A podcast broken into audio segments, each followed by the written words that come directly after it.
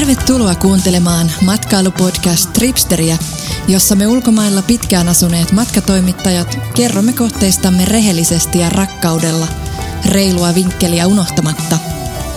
Minä olen Paula Kultanen Ribas, Helsingin ja Barcelonan tripsteri, ja otan selvää, mistä matkalla ainakin kannattaa olla kartalla. Tässä jaksossa jututan Tripsterin puolaoppaan tekijää Konrad Sopylloa, joka kertoo meille Danskin huikeista nähtävyyksistä, ruoka- ja juomakulttuurista ja arkkitehtuurista sekä päiväretkistä läheisille rannoille. Myös Krakovaa ja Varsovaa jaksossa sivutaan. Lisäksi Konrad kertoo, mitä Puolassa ei ainakaan kannata tehdä. Mutta sitten viikonloppuisin, niin kyllä siellä saa joskus, joskus hävetä silmänsä päästä, kun jotkut suomalaiset painivat keskellä, keskellä katua ja poliisit sitten erottelevat ja rallienglannilla huudetaan, että it's just a joke. Tervetuloa imemään Tripsterin parhaat matkavinkit suoraan omiin nappikuulokkeisiin. All right, meillä on tänään täällä Tripsteri podcastissa vieraana Konrad, meidän puola-asiantuntija. Tervetuloa. No hei vaan ja kiitos kutsusta. Ja kerrotko vähän, että tota, mikä, sun, mikä sun tausta on ja suhde Puolaan, että miten kauan sä oot siellä asunut ja miten päädyit sinne alun perin? Joo, eli tosiaankin nimeni on Konrad Sopyllo, puolalaisittain lausuttuna Sopyuo, eli tämmöinen hieman pehmennetty L-kirjain, ja vanhempani ovat kotoisin Puolasta. Itse olen syntynyt Seinäjoella, pohjois, no ei nyt ihan Pohjois-Pohjanmaalla, mutta Etelä-Pohjanmaalla. Kävin Suomessa koulun ja sitten mutkien kautta päädyin Puolan Gdańskiin opiskelemaan lääketiedettä, jossa olen ollut nyt noin viisi vuotta – ja sitten tässä ajan mittaan olen päässyt mukaan Tripsterin hommiin, josta nyt sitten puhutaan tarkemmin. Joo, ja tota, siis sun vanhemmat on Puolasta ja Puola on siis sun äidinkieli? E, joo, Varsovasta, jossa sitten ollaan myös käyty lomilla niin kuin noin kaksi kertaa vuodessa. Mutta tämä sun Tripsteriopas on nimenomaan toistaiseksi keskittynyt Danskiin. Joo, toistaiseksi olen kirjoittanut Gdańskista ja Sopotista ja tässä on sitten vihjelty, että ehkä pitäisi joskus sitten kirjoittaa muistakin ja kyllä se on tässä ollut työ alla. No kyllä, Krakova ja Varsova mm, ja muutkin on, on. on kyllä kiinnostavia kohteita. Miten jos on pitäisi niinku Puolaa sille, se on aika iso maa, pitäisi niinku vertailla näitä eri kaupunkeja, että mitä, miten sä niinku lyhyesti kuvailisit, että mit, no, mitä eroa on vaikka Danskilla ja Gdynia. No, Gdynia on hankalasti, hankalasti lausuttavia kaupunkeja. Eli tosiaankin ymmärtääkseni, mitä nämä eri kaupungit ovat, pitää katsoa heidän historiaa. Puola on hyvin pitkäperinteinen maa ja esimerkiksi tämä Gdańsk on vanha Hansa-kaupunki. Eli okay. se on sitten no, suomalaisille jokseenkin verrattavissa Tallinnaan – ja siinä Sopot vieressä on vanha kylpyläkaupunki, josta voi, näistä kaikista voi lukea opassani. Niin sä oot Mut, täällä kirjoittanutkin, että se on niin kuin Puolan riviera. Jo, no jokseenkin voi sanoa niin, ja se on tällaisena hassuna yksityiskohtana Napoleonin lääkärin perustama kaupunki. Okay. Eli tämmöinen hassu. Mielenkiintoista. Hassu Napoleonin lääkäri oli siis puolalainen? Ei, ei ollut, mutta hän rakastui puolalaisen naiseen ja niin kuin moni, okay. moni elämänsä mittaan sitten jää sinne, mihin rakkous vie. Mutta tosiaankin Napoleon sitten kulki Venäjän päin ja, ja siitä sitten lääkäri jäi sinne maille. Gdynia taas on sitten alun perin puolalainen kaupunki, joka perustettiin Gdańskin vastapainoksi, sillä Gdańsk on ollut pitkään Saksan maita – ja siihen sitten Gdynia perustettiin viereen. Varsova on Puolan toinen pääkaupunki. Ensimmäinen pääkaupunki on siis Krakova. Mitä se tarkoittaa ensimmäinen? Eli siis, siis niin kuin alun perin niin, niin, Puolan että... pääkaupunkina on ollut Krakova, niin kuin Suomessa Turku ensin Aivan. ja sitten pääkaupunki siirrettiin Just. Helsinkiin, niin siellä sitten kun länsinaapurimme ruotsalaiset valtasivat osan Puolaa, niin sitten Ruotsin kuningas halusi siirtää pääkaupunkiinsa tai Puolan pääkaupungin lähemmäksi Ruotsia ja sitten tätä, okay. tätä kautta Varsova on sitten eli, nykyinen pääkaupunki. Eli onko tota Puolalla miten monta vallottajamaata niillä on ollut, että onko vähän samanlainen siinä mielessä tausta kuin, kuin Virolla, että Saksaa ja Ruotsia? Ja... No joo, Mä en nyt valitettavasti ole niin Viron historian perehtynyt, mutta siis Puolan valtio tai kuningaskunta perustettiin vuonna 966. Sitten on ollut näitä Ruotsin aikoja, ne ei tosin kovin pitkään kestäneet ja sitten vähän tässä modernimmassa historiassa ollut näitä sortokausia, eli niitä on ollut kaiken kaikkiaan kolme aloittaen vuodesta 1700, jolloin sitten Venäjä, Itävalta, Unkari ja sitten Pereussit ajan mittaan sitten valtasivat itselleen alueita ja Puola itsenäistyi vuonna 1918 jälleen. Eli jokseenkin Aika, verrattava niin. historia Suomeen, paitsi että sitä itsenäistä on ollut aikaisemminkin. Ja. Eli tänä vuonna vietetään sitten Puolan satavuotisjuhlia. No aivan totta muuten. Ja mitä siellä näkyy niin kuin nämä eri kulttuurit, menneisyyden kulttuurit, että puhutaanko siellä esimerkiksi muita kieliä kuin puolaa?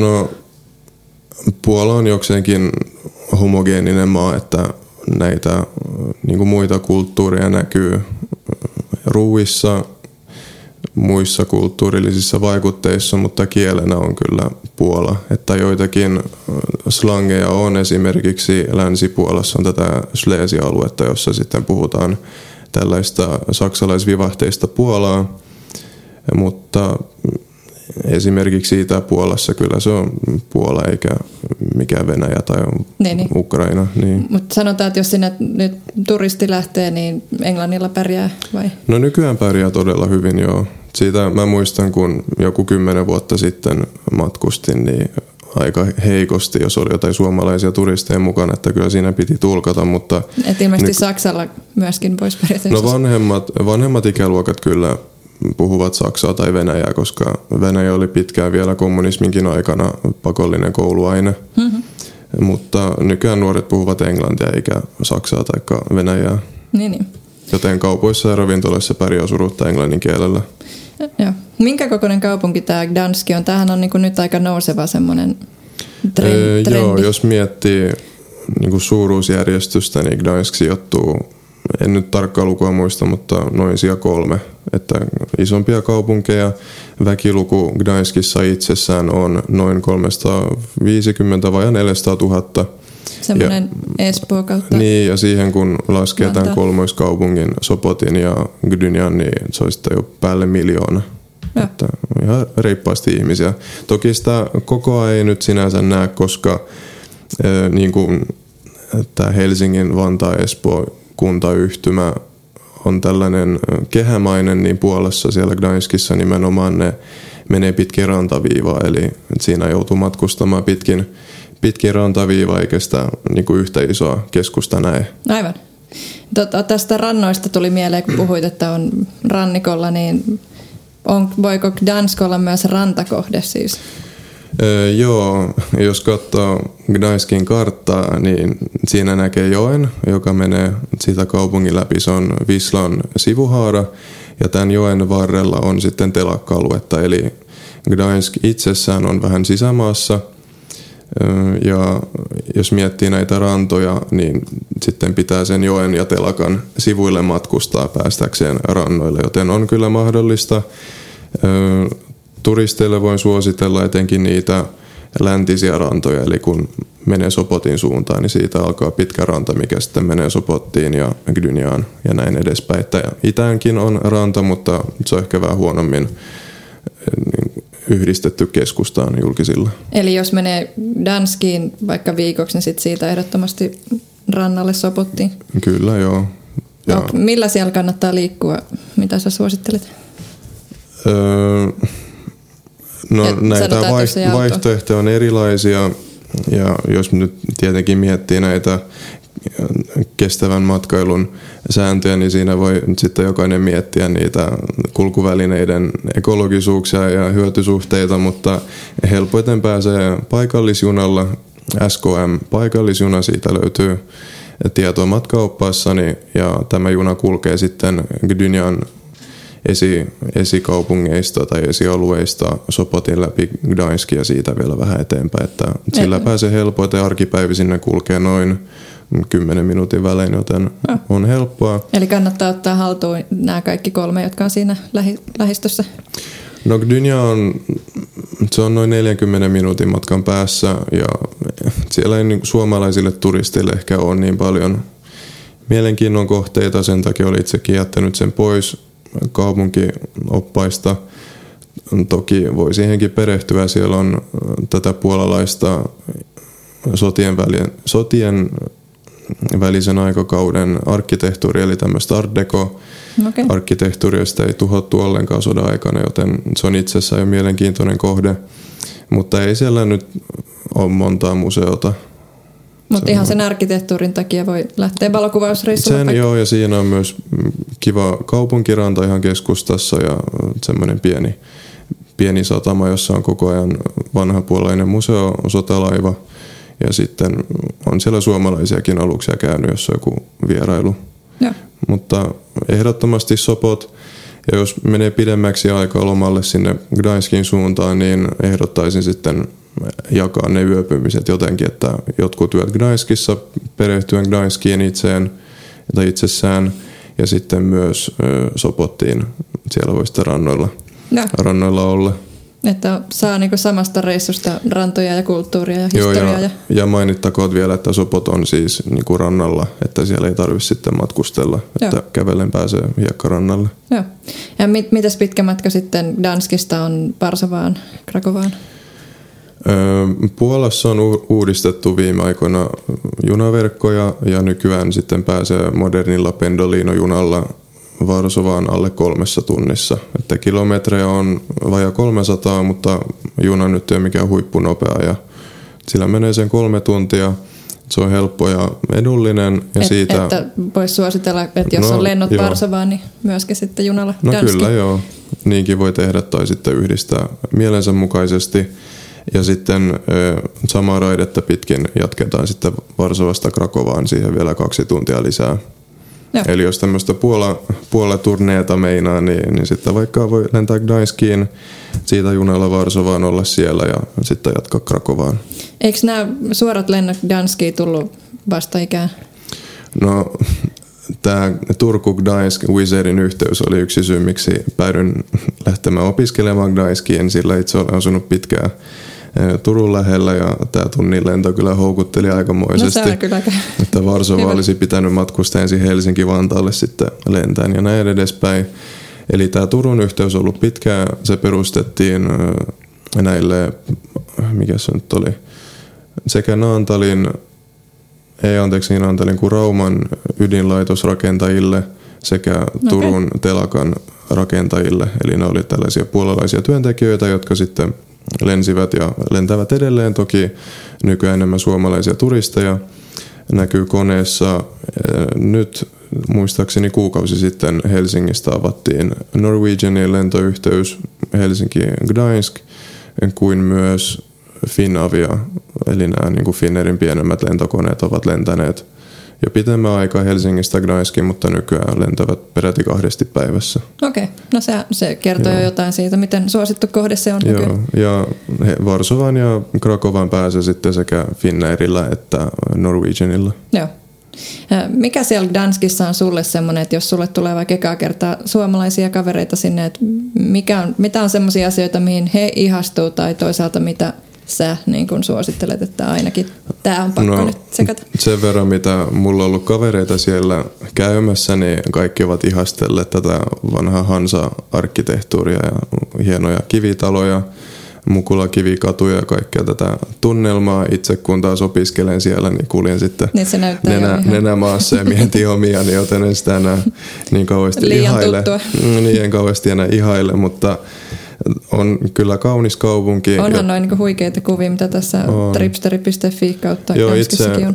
mielestäni Gdańsk on hieman monimuotoisempi kuin Tallinna, joten suosittelen Joo, ja ehdottomasti. Ja no mitäs nyt ollaan kavereiden kanssa tehty? Oltu vanhassa kaupungissa, käyty baareissa, ravintoloissa, Sopotissa tietenkin ollaan, ollaan aina käyty. Minkälaisia baareja, niin paikallisia erityisyyksiä? Kalja, no, kaljabaareja. onko niin, siellä, niin, onko ollut niin kuin siellä se? Ollut joo, ja nykyään myös, tai no siis Puola, Puolassa on ollut pitkään ollut kulttuuria. Nykyään maailmanlaajuisen huuman mukana on sitten näitä pienpanimoita perustettu, joten ol- Arvatenkin. oluttyyppejä on siis enemmän kuin sormilla pystyy laskemaan, ellei enemmänkin. No tämmöisiä, no mitä voisin Mikä sun, sanoa? pakko kysyä, mä oon aina kysynyt kaikilta, että mikä sun lemppari puolalainen paikallinen olutmerkki? No ne, en mä pystynyt edes maistamaan kaikkia. No Ei niistä, pysty mitä sanomaan, mutta tämmöisistä isommista Womsa esimerkiksi, että mä en ole kauheasti koskenut niihin tämmöisiä, perus, tämmöisiä perushanauluihin, eli vähän niin kuin Suomessa karhua kun saa hanasta, niin yleensä yrittänyt maistaa tai muuta, ja koska ne ei ole niin kuin mitenkään kalliita siellä, että tämmöinen perushanaulut maksaa euro 25 senttiä, jos sitten haluaa jonkun pienpanimo-oluen, niin ei se ole kyllä paljon enempää. No se, niin kyllä niitä pääsee maistelemaan no, useampi. opiskelijabudjetillakin pääsee nauttimaan. E- Onko siellä sitten viinibaarit myös, mikä on toinen trendi maailmalla ja Euroopassa? No Gdańskissa en ole viinibaaria nähnyt, että tapasbaareja on ilmestynyt ja tämmöisiä hienompia jokseenkin espanjalaisvivahteisia ravintoloita on, jossa sitten viinejä maistella, mutta ei Okei. ole kyllä itse niinku baareja ollut. Joo, joo. Varsovassa ehkä, mutta ole vielä, ei ole tullut vastaan. Gdańskissa ei. Mitäs sitten tällaisia niin keikkapaikkoja, käyttekö, tai käytkö itse keikoilla siellä katsoa paikallisia bändejä? No ol- olisipa aikaa. Op- opi- opinnot vievät kyllä kaiken ajan. No, jos on ollut, Sen verran pitää. No sen verran mitä on käynyt keikoilla, niin siitä muistaakseni tein Facebookiin jonkun postauksen, eli Ergo Arena, tämmöinen suljettu urheilustadioni. Siellä on tosi usein erilaisia keikkoja. Itse olen käynyt katsomassa Hans Zimmeria, kun hän oli Eurooppa-kiertueellaan. Sitten on, tästä myös juttua, en nyt muista millä välilehdellä, mutta taitaa olla Sähkömiesten katu tämä, paikka. Eli telakka-alueelle on vanhoihin telakkahalleihin perustettu tämmöisiä rave-klubeja, Okei. baareja, sitten konttibaareja siihen pihalle ja yksi isompi halli on sitten muunnettu tämmöisiksi konserttitilaksi, eli B90-klubi. Eli mistä, Siellä- siis mistä tämän paikan löytää?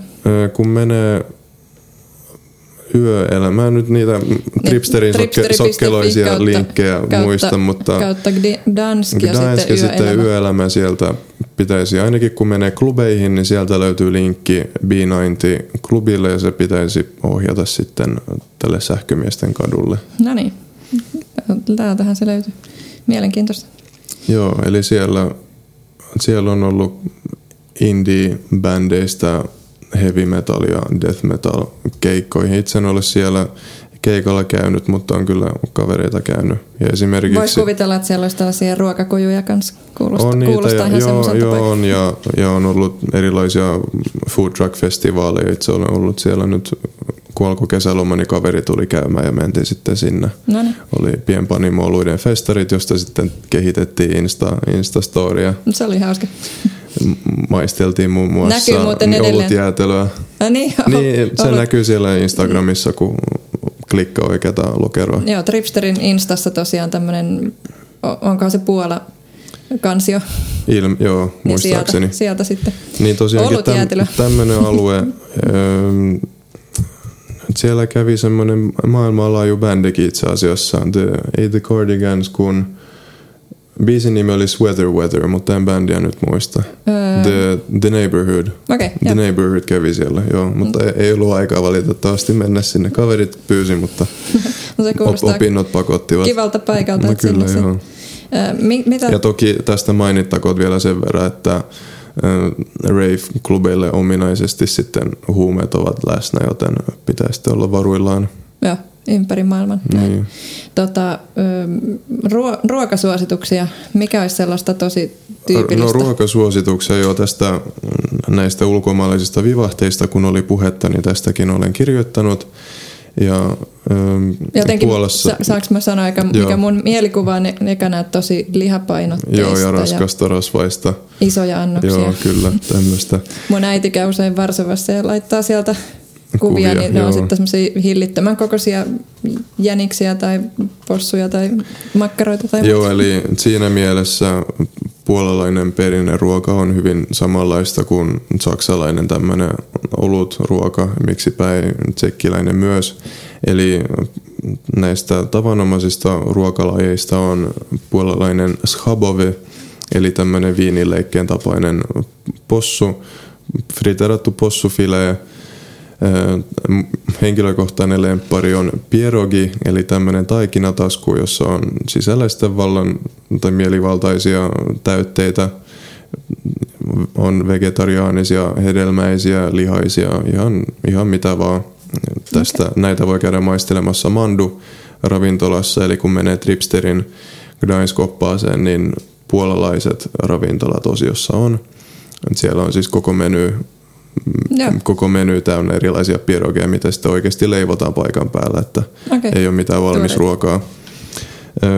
Sitten on bigos, eli hapankaali, tämmöinen keitetty hapankaalipata, jossa on usein hieman lihaa ja herkkusieniä riippuen vähän paikasta.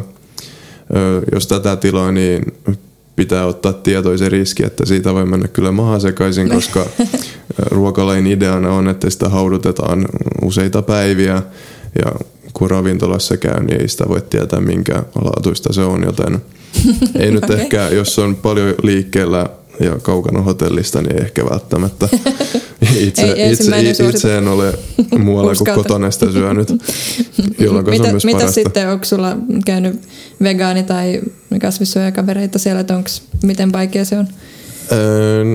No ka- ei mulla nyt niin paljon kavereita siellä käynyt, mutta... Nyt tai sanotaan paikallisia. No paikallisia kavereita on ja siitä olen kirjoittanut Sopotissa on yksi ravintola Dviesmiane eli kaksi työvuoroa niminen baari. Siellä on vegeruokaa. Gdańskissa on no, tietenkin niin kuin ravintoloissa muun menyn ohessa on näitä jotain yksittäisiä vegeruokia. Mutta, mutta onko se siellä niin kuin trendi itse, vai ei, no ei on se, vielä? No Varsovassa on iso, iso trendi ja Krakovassa, mutta ei se Gdańsk ole vielä niin, niinkään saapunut. On joitakin ketjuja, jotka tarjoavat tämmöistä vegeruokaa. Siitä joku kommenteissa kyseli ja vastasin, eli kun menee ravintolat osioon, niin kommenttiosiosta löytyy en nyt sitä ketjun nimeä muista. Green joku. Mutta Ravintola siis, niin, luvusta kuitenkin löytyy. Joo, mutta ketju on kyseessä, eli ei se nyt mikään herkku ole. Itse olen siellä syönyt. Toki sieltä saa, tämä on tämmöinen seisova pöytä, eli valitaan mitä halutaan ja punnitaan, mutta ei se, no ei se mitään suurta herkkua ollut. että kyllä Mikä sun su- lempiruoka, niin sä sanoitkin, että tämä... No pierogit ovat hyviä. Mm, no itse en kyllä kauheasti näitä rasvaisia, hankalia perinneruokia syö ihan, Hankalasti terve- sulatettavia. Ihan, niin ihan terveyteni kannalta, joten kun kavereiden kanssa käydään syömässä jotain, niin joku tämmöinen välimerellinen, joku tämmöinen ruoka. Joo. Entäs sitten nähtävyyksien puolesta, että mitä siellä on semmoisia, paitsi että ihan just niin, tämä arkkitehtuuri? itsessään, no Museot ja nähtävyys osiossa on runsaasti, runsaasti eri kohteita, mutta näin maailmanlaajuisesti uniikkeja ovat Euroopan suurin toisen maailmansodan museo. Tämä valmistui kaksi vuotta sitten. Siellä on muun muassa okay. myös Suomen talvisodalle oma, oma huone, itse asiassa aika kattava. Ja tämä itse tykästyn museosta, koska se syy-seuraussuhteineen kertoi koko toisen maailmansodan alun historian, joka usein jätetään välistä. Että usein Aha. sanotaan, että näin alkoi sota ja siitä jatketaan, mutta tämä, tämä museo kertoo hyvin, mitä Espanjassa tapahtui. Joo, niin kuin se jää usein niin, se niin Espanjan se, sisällissota. Ja... Tätä mä en ole nähnyt missään museossa, eli tämä nimenomaan sisällissota, mitä Aasiassa tapahtui, tästä harva sanoo. Ja. ja sitten tarkasti mitä Euroopassa tapahtui, etenkin Gdańskissa, sillä niin kuin tässä aluksi mainitsin, niin Gdańsk oli saksalaista aluetta.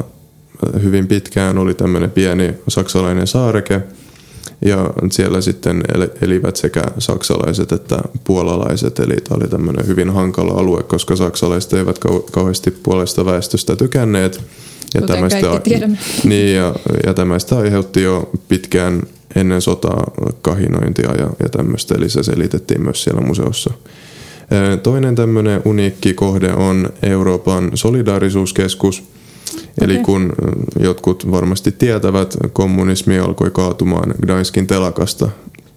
Eli siellä, En muuten tiedä. siellä perustettiin solidaarisuusliike, jonka keulahahmona on maailmanlaajuisesti tunnettu Lech Wałęsa. Mm. Ja sitten... Tai se lähti sieltä. Joo, se lähti sieltä siis useassa eri paikassa tämä liike toimi, mutta siellä sitten lakkoiltiin ja, ja sieltä sitten muuri alkoi kaatumaan. Eli Puolassa kommunismi kaatui jo vuonna 1989, kun taas Berliinin muuri kaatui vasta myöhemmin. En nyt tarkkaa lukua muista, Oliko mutta se- kyllä menee jo. Nyt Oliko se kyllä, 90 nyt kyllä on 91? meillä aukkoja yleissivistyksessä, mutta kyllä se 90-luvun puolelle jo meni. Öö, Olisiko se ollut 89, mutta se oli marraskuussa Niin, ja tämä oli Joo. sitä jo aikaisemmin. Niin, joo. joo. No, kuitenkin. Olivat edelläkävijöitä siinä. Mit, mitäs muuta sitten, niin kun, no sitten on... onko, jotain, onko siellä sellaisia puistoja tai muita niin kun ilmaisia kohteita ää, arkkitehtuurin lisäksi, mitä, missä kiva käydä? Ilmaisia kohteita. No jo- joihinkin museoihin pääsee tiettynä viikonpäivänä ilmaiseksi, että ne voi, ne voi käydä katsomassa museokohtaisesti. Ilmaisista kohteista on... Ei sillä, että siellä muutenkaan kallista. No olisi. ei tietenkään, mutta jos nyt haluaa vielä lisää pennejä säästää. No on puisto, Olivan puisto, eli tämmöinen Oliva kaupunginosa. Se on, kun lähtee paikallisjunalla Sopotin suuntaan, niin siellä voi sitten hypätä pois. Siellä on ilmeisesti Puolan pisin kirkko, eli se kirkon pääovesta alttarille etäisyys on ilmeisesti Okei. erityisen pitkä. Siellä puistossa voi käydä, mutta ei se, no, kyllähän siellä ilmaiseksi pääsee kulkemaan ja katsomaan historiallisia Ja rantoja ja kohteita. muita. Niin, M- mitäs toi, mainitsit kirkosta, onko tämä katolinen kirkko? joo, Puolassa vallitseva uskonto on katolilainen, roomalaiskatolilainen uskonto. Ja Kuinka uskonnollista väkeä on, näkyykö se No niin kuin on. harjassa tämä?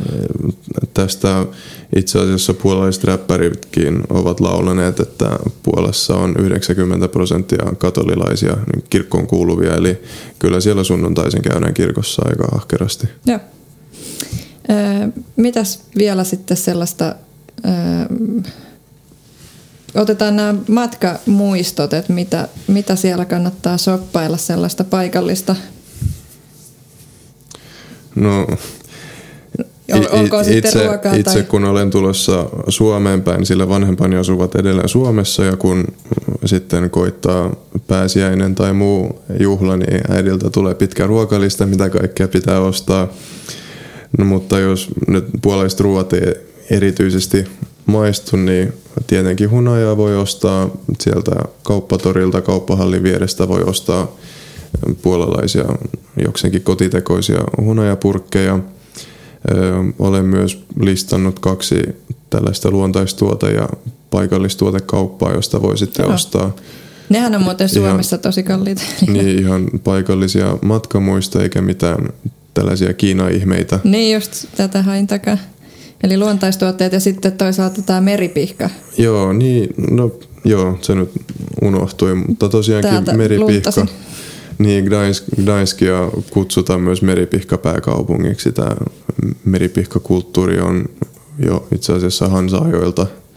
Eli silloin kun suomalaiset my- myivät tervaa, niin puolessa kaupiteltiin sitten meripihkaa, jota sitten No enimmäkseen myydään koruina, mutta nykyään on myös tutkittu tällaisia terveydellisiä vaikutuksia, Aha. eli meripihkaa voi Mitäs, mi, missä voi muodossa? sitten ostaa voiteina, taikka sitten mikä on melko huvittava ja voi aiheuttaa ihmetystä, niin myydään tällaisia pieniä muovisia pulloja, jossa on pohjalla sitten tätä meripihkamurua ja täytteeksi sitten vielä viinaa, niin sitä kun hautoo, niin, Siinä on hyvä yhdistää. niin, Mitä niin siinä voi sitten sitten pitäisi- odotella, odotella terveysvaikutuksia. I- ihme parantuminen niin, tuskinpa se nyt mikä elämän eliksiiri on, mutta voi siinä uskossa elää. Sitten vielä pitää kysyä loppuun, että mitä ei kannata siellä tehdä ja varsinkaan tästä nyt tuli mainittua kestävä matkailu, niin mikäs tota, Airbnb varausten no, asuntojen niin no näin, tilanne? Nopeasti, Kannattaako siellä varata sellaista? No tuohon ensimmäiseen kysymykseen vielä, että mitä ei kannata tehdä, niin ihan maalaisjärjellä pärjää. Ei nyt toki öisin missään ventovieraissa paikoissa kannata käydä. Jos käy siellä rave-klubilla, niin sitten mieluummin taksilla kotiin eikä, ja sitten kanssa niin kuin selvittää, että mikä taksi se on. Ja. Öö, ei siellä nyt mitään sen erikoisempaa vaarallista ole. Tästä on, olen kirjoittanut siellä Sopotin osiossa, sillä niin klubeissa nyt tapahtuu kaikkea. Sitten jos miettii tätä kestävää matkailua, niin itse olen tullut, tai en ole tullut, mutta siis on tullut tutuksi nämä Airbnb-kuviot, sillä olen asunut semmoisen naapurissa. Nimenomaan Gdanskissa. Niin, no Gdanskissa juuri. Siellä paperin ohuen seinän takana on ollut Airbnb-asunto, joka ei minun onneksi ollut sitten kovin suosittu, mutta kun siellä sitten kävi ihmisiä, niin milloin tapahtui mitäkin. Oli sitten kebappia pitkin rappukäytävää, oksennusta ja sitten nyt tultiin kotiin joskus neljältä aamulla, että ei se kyllä kiva ollut. Mutta onko se, onko se siellä niinku vaikuttanut vuokratasoon? Öö, joo, tästä haluaisin sanoa vielä, että nämä Airbnb-kämpät usein vuokrataan tälleen puoli, yks, puoli yksityisesti maksamatta mitään tällaista hotelliveroa, joka siitä kuuluisi maksaa. Toinen asia on se, että lainsäädännöllisesti myös pitääkseen tällaista hotellitoimintaa kyseisen asunnon tai myöskin koko rappukäytävän pitäisi olla jotenkin valmisteltu. Joo, näin eli, se Suomessa. Eli tämmöinen Airbnb-toiminta ei ole missään nimessä laillista – sitä nyt huonosti pystytään valvomaan ja puuttumaan. Toki asunnon omistajalle tämä tuottaa isoja, isoja rahoja, jonka myötä sitten ihmiset mieluummin vuokraavat asunnot per yö kuin taas niin kuin kuukausittain opiskelijoille tai kenelle sitten vuokraavatkaan. Aivan. Eli esimerkiksi itse olen vuokrannut lukukaudeksi ja minun kämppä sitten vuokrattiin kesällä turisteille myös, mutta itse kun olen ollut poissa, niin ei se ole mua haitannut. Mut, mutta, mutta ei välttämättä ole ei, ole, ei, ei ole kiva, kiva vaihtoehto se, enkä niitä ole myöskään oppaassani suositellut. Ainoa huoneisto, mikä siellä on, on tämmöinen oma, oma, tai siis firma, mikä on ostanut itselleen koko kerrostalon ja muuttanut sen – tällaisiksi asunnoiksi. Toki heilläkin on yksittäisiä asuntoja ripoteltu eri, eri rakennuksiin, mutta he ovat reiluja ja maksavat Minkäs sitten... niminen löytyykö tuolta patio, patio Apartments ja kun menee huoneistot osioon, niin sieltä Aivan, löytyy... Dance oppaan hotellit sieltä Joo, huoneistot. Eteenpäin. Niin he, he maksavat veroja ja ovat reiluja tämän suhteen. Sitten myös Gdańskissa huomaa tällaisia golfkärryjä, jotka sitten mainostavat itseään turistioppaiksi tai miksikään sitten mainostavat, kulkevat ja liehuttelevat sitten Pohjoismaiden lippuja. Minkä takia just golfkärryt? Siis tämmöisiä isoja golfkärryjä, joihin voi sitten hypätä ja sitten kulkea pitkin, niin, pitkin niin, kaupunkia. Niin Eli ei, busseja on on yksittäisiä, mutta kun tämä vanha kaupunki on niin sokkeloinen, niin sitten on mukavampi tai niin, helpompi niin, kulkea golfkärryillä, mutta sisäpiiritietona olen kuullut, että kyseiset firmat eivät maksa veroja, eivätkä myöskään kuulu mihinkään turistijärjestöön, joten eivät niin kuin millään lailla tue tätä Ei paikallista reilua turismia, joten en voi sitä suositella. Ja usein kun katsoo mitä ne touhuavat, niin joku norjalainen turisti sitten kännispäite ostaa, ostaa itselleen kaksi kärryistä ja ajavat kilpaa pitkin kaupunkia, niin just, just. ehkä en nyt sitä suosittele. öö, No, no sitten jos miettii näitä hotelleja, niin on toki isoja ketjuja. Itsekin olen niitä suositellut, koska viiden tähden hotelleja Gdanskissa ei ole kuin kolme, joista kaksi kuuluu isompaan ketjuun. Mutta kyllä sieltä tämmöisiä idyllisiä pikkuhotellejakin löytyy. Vielä tuosta käyttäytymisestä, että miten siellä ylipäänsä suhtaudutaan turisteihin, matkailijoihin, että onko no, jotain sellaista, niin kuin, että no mille, näit... mille nauriskellaan, että mitä turistit tekevät, mitä, mitä ei kannata tehdä? No tämä vanha kaupunki on just näiden hinnan nousujen myötä aavikoitunut aika paljon, eli siellä asuu vain yksittäisiä vanhuksia ja meitä ulkomaalaisopiskelijoita – Eli siellä ei nyt kauheasti näy paikallisia paitsi viikonloppuiltaisin baareissa. No okei, se on Mut niin sitten. On, ei siellä kauheasti. Joo, ei siellä kauheasti ole toi paikallisväestö enää. Mutta sitten viikonloppuisin, niin kyllä siellä saa joskus, joskus hävetä silmänsä päästä, kun jotkut suomalaiset painivat keskellä, keskellä katua ja poliisit sitten erottelevat ja rallienglannilla huudetaan, että it's just a joke. Mutta tämmöistä. No ei nyt kyllä... Mutta jos te keskustaa niin tollanen niin kuin turistipaikka niin kuin se monessa Niin. on, niin mi- mikä kaupungin osa on sun lemppari? No, kyllä mä siellä vanhassa kaupungissa silti pyörin, että kaikki kaverit tai suurin osa kavereista siellä asuu, niin vähän siinä rajamailla pyöritään ja siinä. Mutta tota, niistä turisteista vielä, että kyllä puolalaiset ovat ystävällistä kansaa, eli ei nyt sinänsä tarvitse pelätä mitään, jos ei ihan urakalla pelleille, niin, niin kyllä siellä selviää. Ja vaikka Eli kannattaa ihan jututtaa jossain kaljakuppilassa paikallista. No miksipä ei. No, isommalla, isommalla todennäköisyydellä joku yksinäinen turisti sieltä löytyy, mutta toki ei nyt pahasti, jos, ei, jos, ei, jos puolalaisille menee juttelemaan. Taksikuskit on mun lemppari aina kohteessa kuin kohteessa. Joo, no se on ollut siellä aika hankalaa, tai Puolassa ylipäänsä. Varsovassa asia on jokseenkin jo rajoitettu, mutta kyllä Puol- tai Gdańskissa nyt pitää silti varoa, että mihin taksi hyppää. Itse olen listannut luotettavia taksifirmoja tonne, tonne sivulle, joten niiden perään voi katsoa, niille voi soittaa ja pyytää tulemaan. Eli onko siinä sitten niin joku rahastusjuttu vai? Joo, ne on nämä muut pimeät taksit niin sanotusti ovat sitten tällaisia, että ne voi verottaa ihan mitä sattuu ja sitten on vähän paha, paha lähteä kinaamaan, että hei, että miten tämä nyt näin kallista on ja sitten ne voi osoittaa ikkuna, että siellä onkin joku ihan hullu summa per kilometri. Joo, joo. Eli kannattaa tosiaan tar- tarkkaan katsoa, että keneltä varaa taksin tai mistä. No kyllä joo. Siellä esimerkkinä mainitsin, että arkipäivänä taksi maksaa noin 40 slotia, eli jaettuna 40 euroa. Ei, joo, 10 euroa. Yksi Taksi. euro on neljä slotia, eli Niin mites toi rahanvaihto, että missä suosittelet vaihtaa rahaa? no sitä itse asiassa kysyttiinkin siellä kysymysosiossa, eli kortilla pääsee maksamaan tosi hyvin. Itse käytän oikeastaan pelkästään maksukorttia käteistä, mikäli sitä haluaa käyttää jossain pikkukioskeissa tai muissa, niin, niin sitä voi vaihtaa paikan päällä. Niistä vaihtokurssista toki pitää olla huoli, niin kuin, niin kuin, pitää katsoa tarkkaan, että mikä on sitten päivän kurssi. Siitä taisin mainita siellä sivulla. Kannattaa katsoa Puolan keskuspankin nettisivulta, mikä on päivän vaihtokurssi, sillä se vaihtelee päivittäin.